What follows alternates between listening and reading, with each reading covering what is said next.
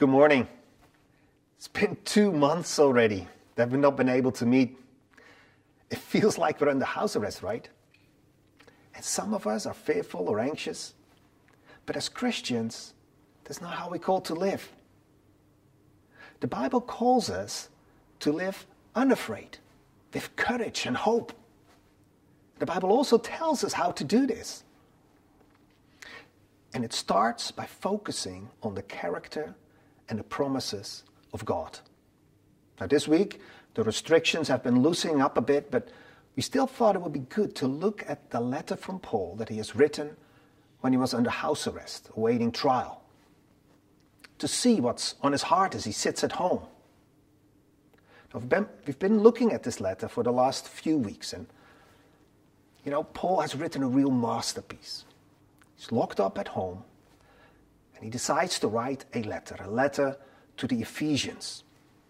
It's already interesting to note that he isn't sitting at home feeling sorry for himself.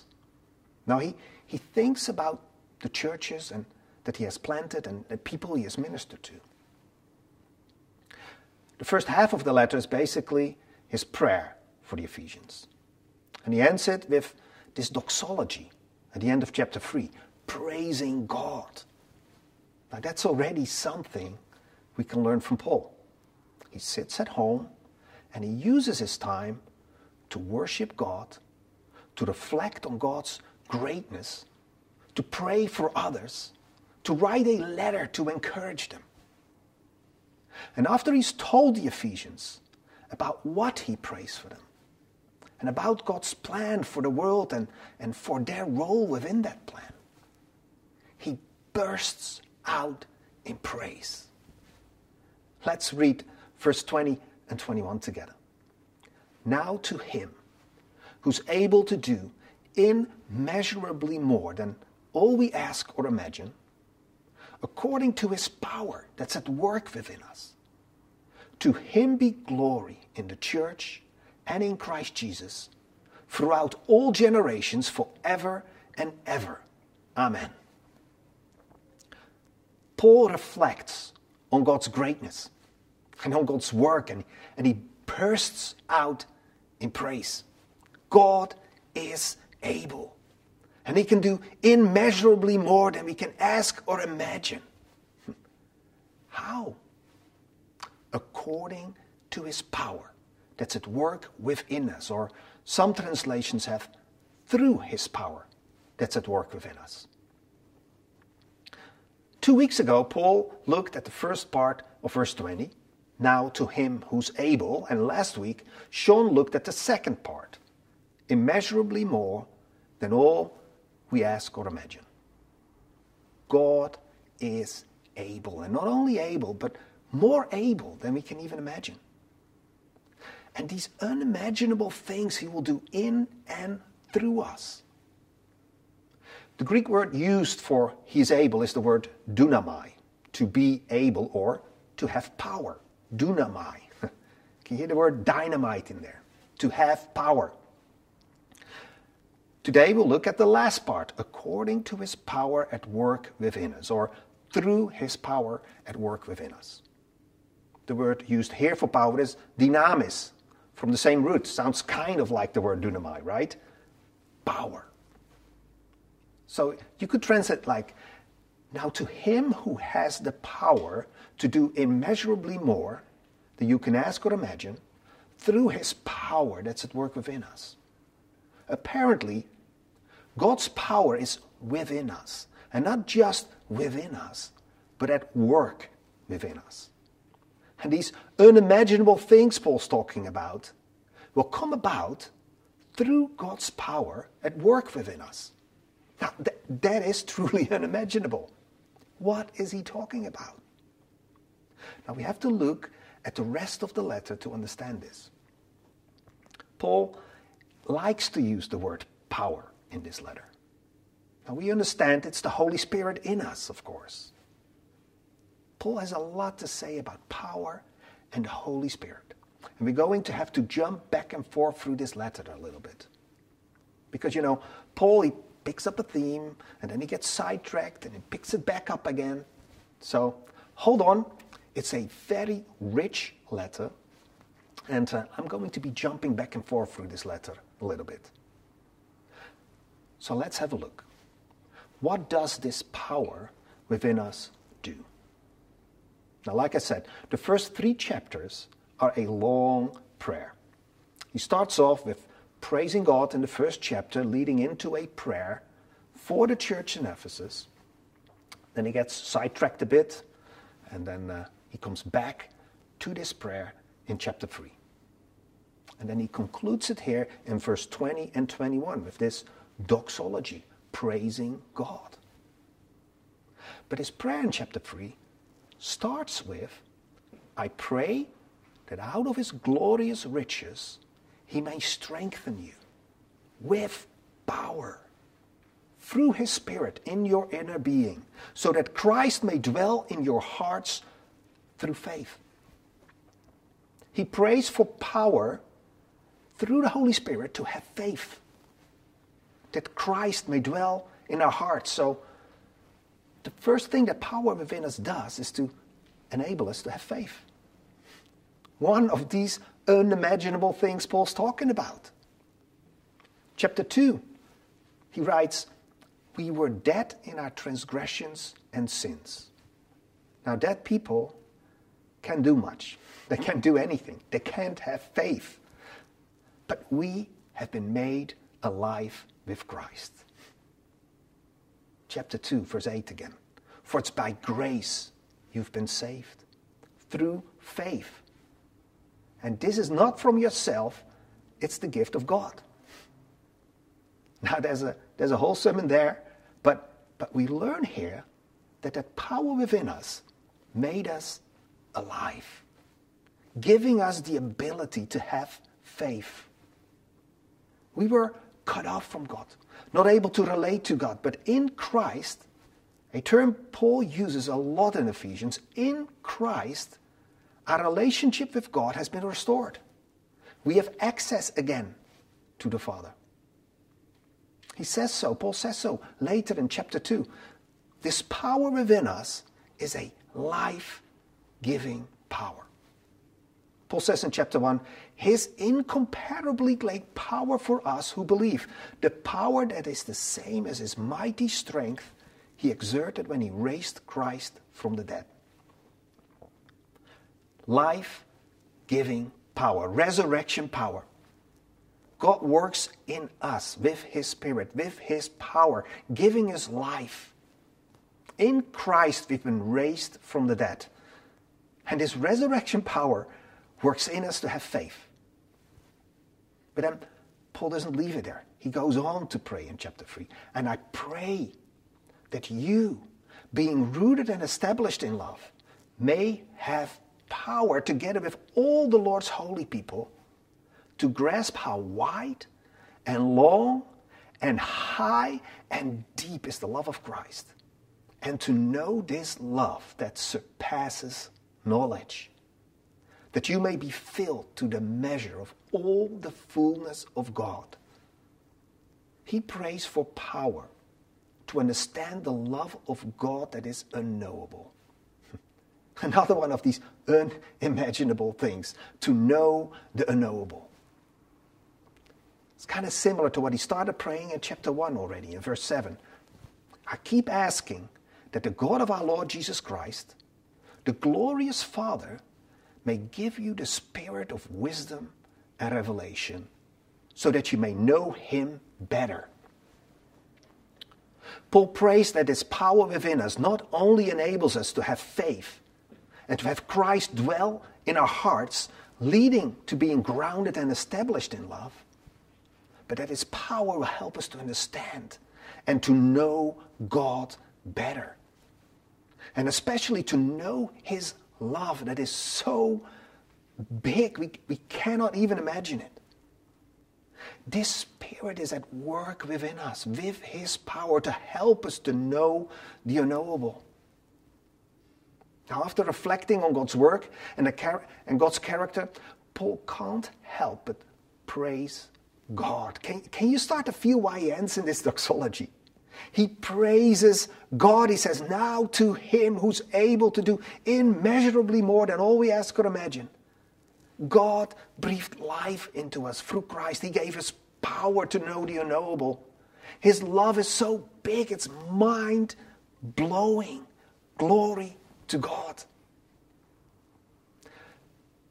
But not only does this power give us the ability to know God's love and to know His character, but also the hope to which He's called us. In chapter 1, verse 8, He says that the eyes of your heart may be enlightened in order that you may know the hope to which He has called you, the riches of His glorious inheritance in His holy people. Paul firmly believes that one day Jesus will come back. When he comes back, he will establish his kingdom. He will make everything new. He will put everything right. A new creation, a renewed earth. That's what we're looking forward to. That's what we're praying for. May your will be done on earth as it is in heaven. God loves his creation. He's not going to destroy it, he'll make everything new. And his followers will be with him. Heaven and earth will be joined together. The only rule and power on earth will be God's rule and power. Chapter 1, Paul tells us that we've been given the Holy Spirit as a down payment the Holy Spirit in our lives, the power at work in us, is a sign of what is to come, a promise of what is to come. Now, we look around. We see a broken world. We see sickness. We see a virus going around. People in isolation, etc. It's not what it's supposed to be. Can this ever turn out okay? That's what we ask ourselves. But God is able. God promised. We have this spirit, this power in us, a down payment of what is to come, as a seal, as a guarantee. But also for us to help us to be signposts of heaven, to reflect who God is into the world, to be image bearers, so to say, to live like the kingdom has already arrived. And it has in some form, it's not there completely yet. That the Holy Spirit at work in our hearts is a signpost pointing toward this new heaven and earth, this new creation. In fact, He's starting to recreate us already with this power within us. Chapter 2, verse 10. We are God's handiwork, created in Christ Jesus to do good works, which God prepared in advance for us to do in Christ, we've been created again. We're already part of this new creation. This new creation we're, we're already waiting for to, to do the work of God. Our faith, our love for God, our hope for the future, this is all growing within us through this power. And therefore, I can live unafraid Whatever happens in this life, God is able to do things way beyond what I can think or imagine. And He wants to use us. Somehow, God has decided this unimaginable thing that He wants to continue His redeeming work through His followers. In Paul's prayer in chapter 1, he says that the power at work in us is the same power that raised Jesus from the dead and he appointed him head over everything for the church, which is his body. The fullness of him who fills everything in every way. The church, we are Christ's body. We are representing Christ on this earth. His presence here on this earth. And in chapter 2, Paul describes how both Jews and Gentiles now both have access to the Father, and in Him we're being built together to become a dwelling in which God lives with His Spirit. Can you believe they were that close to God? He used to live among his people in the temple, but now he lives among his people through his power in their hearts. Mind blowing. God lives and works within us and among us and through us. And then, chapter 3, Paul says God's purpose is that through the church, his manifold wisdom should be made known.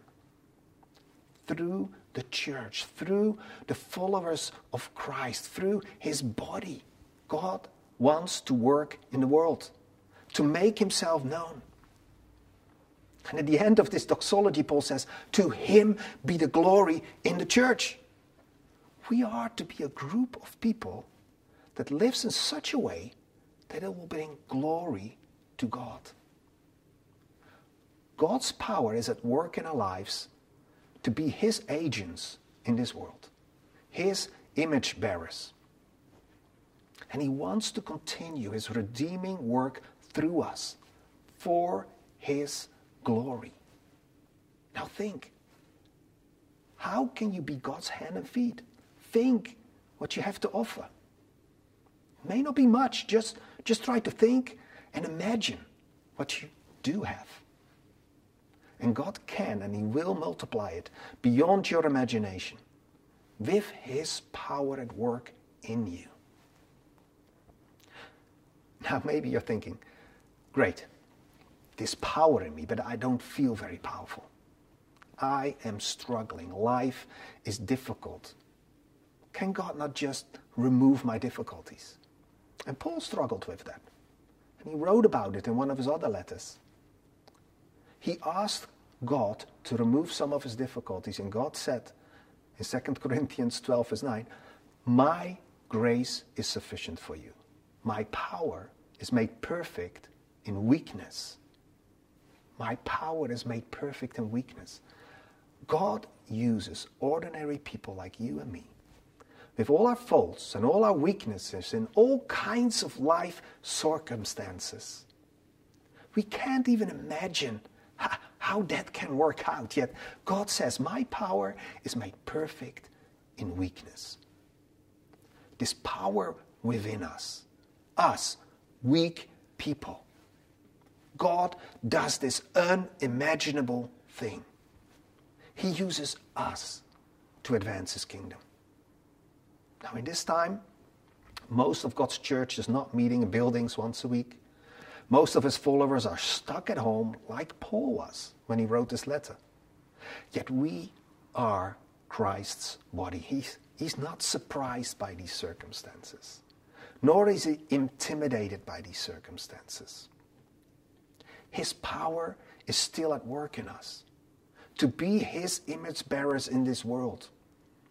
Let's use this time, this time at home, to, to reflect on who God is, to reflect on His love, to, to seek to know, to know the unknowable, to respond in faith, to respond in prayer, to, to respond in worship, to seek ways to encourage others, like Paul did through, through writing letters. Now, these days we can do it through phone calls or WhatsApp or Zoom or you name it. We can live without fear, with courage and with hope. We can be stuck inside yet have an outward focus. We can appear weak and, and feel weak, yet God's power is made perfect in weakness. Life can be tough, like it was for Paul. Yet by the power at work in him, he's able to write this beautiful letter, full of prayer, full of praise. And right in the middle, he writes, God is able to do more than you can even imagine through his power at work within us. Power to have faith, power to have life in Christ, to have, to have life, to live life, to, to have hope for the future, to hope for a day where everything will be made new. We are his body and he works in and through us. Through this power, we are safe in Christ. We're made alive. We are assured of our future. We have everything we need to live this life unafraid and with courage and hope. Let's pray. Dear Lord, thank you so much for your power at work in us. That you made us alive in Christ. And we pray, like Paul prayed, Lord, that, that you will give us more power to understand your love, to, to know you better, and to know this hope to which you've called us. To know that we're safe in you, in Christ. Lord, will you lead us? Will you help us to be your image bearers in this world? To bring glory to you. In Jesus' name, amen.